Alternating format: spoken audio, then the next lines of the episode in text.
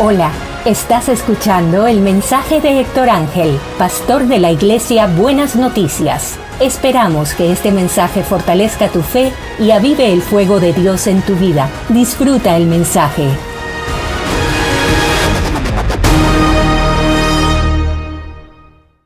Vamos a entonces a leer el Salmo 1 para comenzar este, esta reflexión sobre la prosperidad bíblica.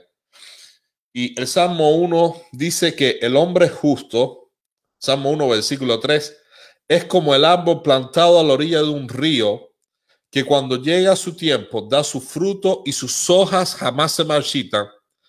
Todo cuanto hace prospera.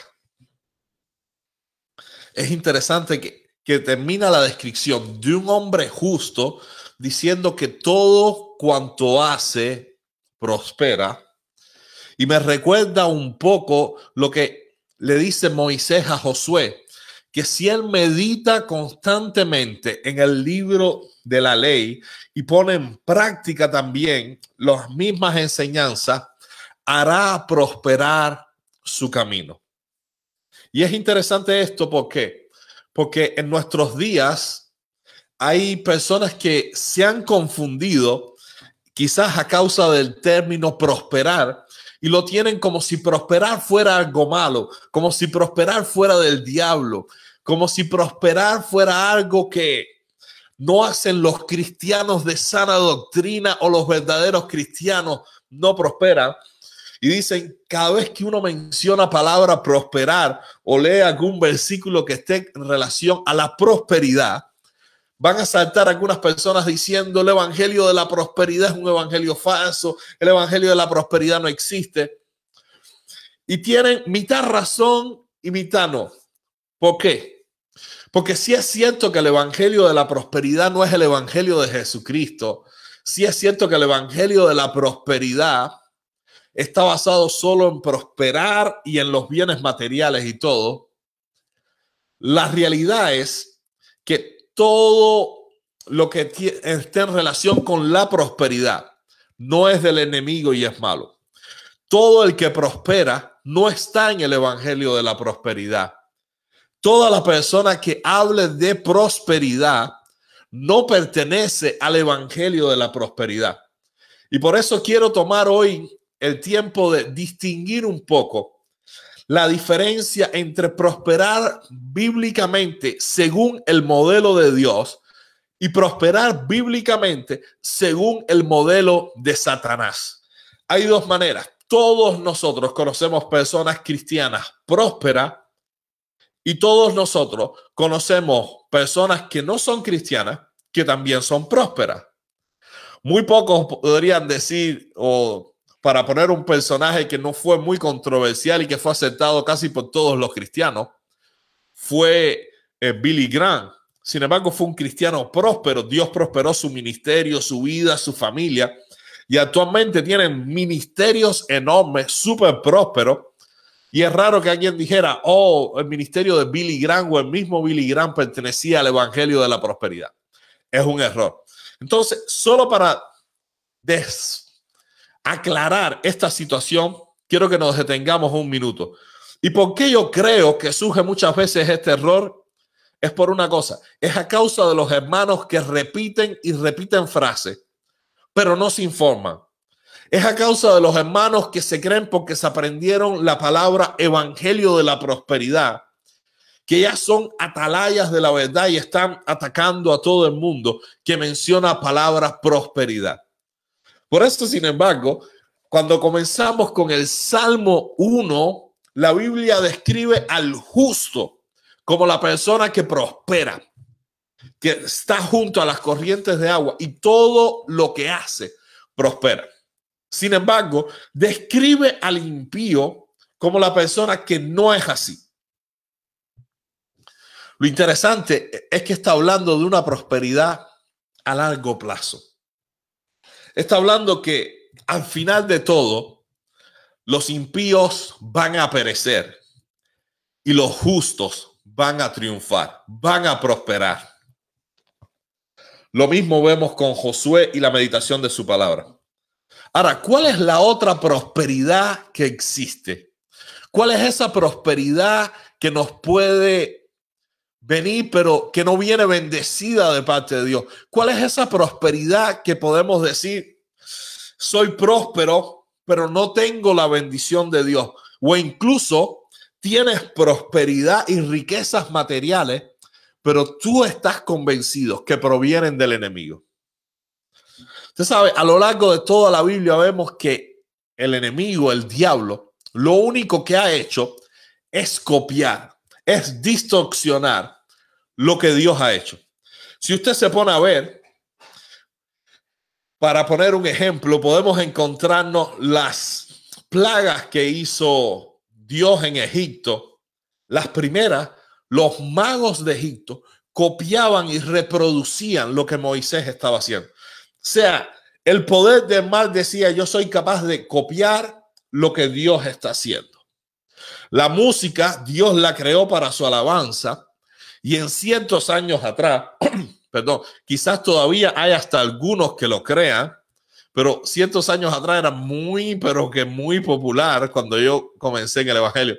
Escuchar gente decir que la música era el arma, el arma de Satanás, que Satanás utilizaba eso como un instrumento y que Satanás era el instrumento y que la música y la música y tenían la música muy enredada. ¿Cuál era la realidad? Que la música la creó Dios para su alabanza.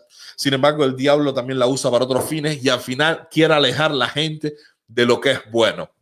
En el Antiguo Testamento y en el Nuevo encontramos profetas gente que Dios los ungió con el ministerio profético para que hablaran de parte de Dios, para que anunciaran la palabra de Dios.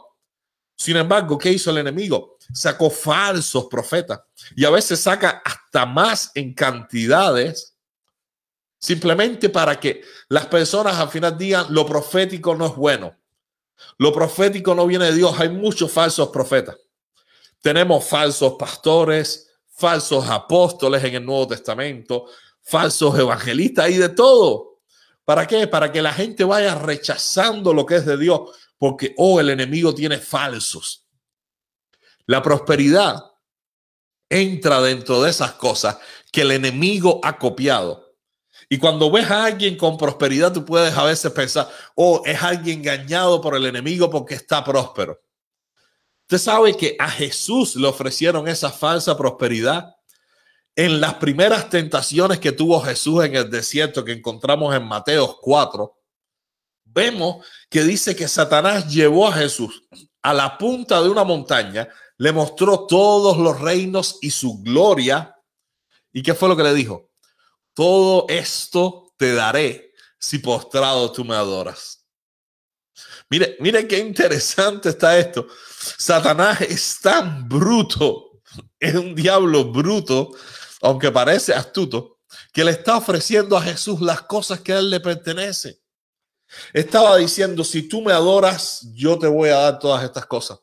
Sin embargo, si adoras a Dios, como dice, como respondió Jesús, solo a Dios adorarás.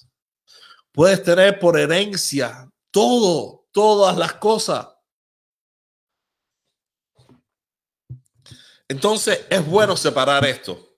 Primero, hay una prosperidad que puede provenir de Dios y hay una prosperidad que puede venir del enemigo. Todas las personas que son prósperas no han hecho pacto satánico. De hecho, prosperamos si estamos en las manos de Dios. Hoy yo quiero terminar hablándote sobre esa prosperidad que viene de Dios.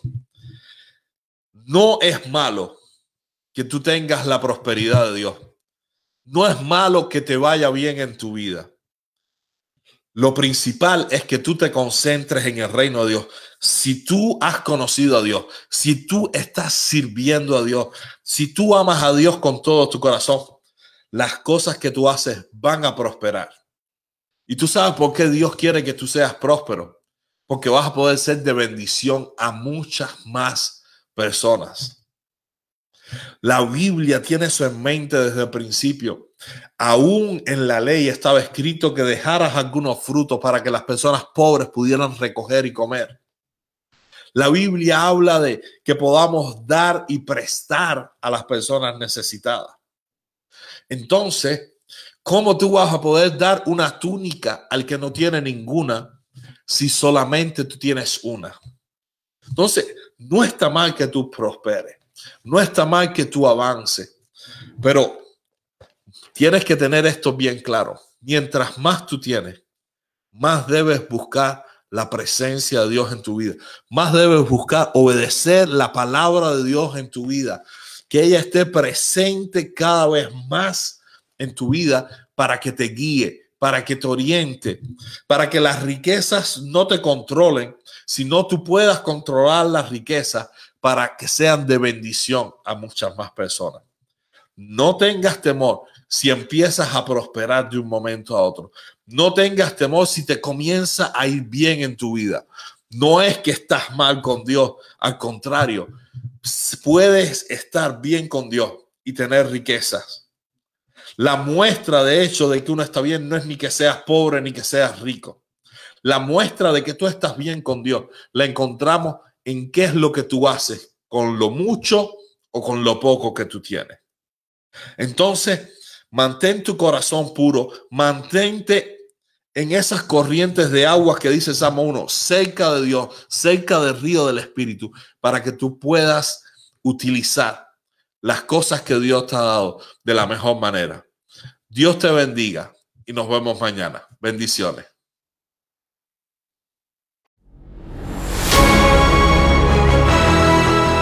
Gracias por escuchar nuestro podcast. Nuestra oración es que la palabra de Dios produzca fruto en tu vida y pueda ser avivado. Comparte este mensaje y bendice a otros.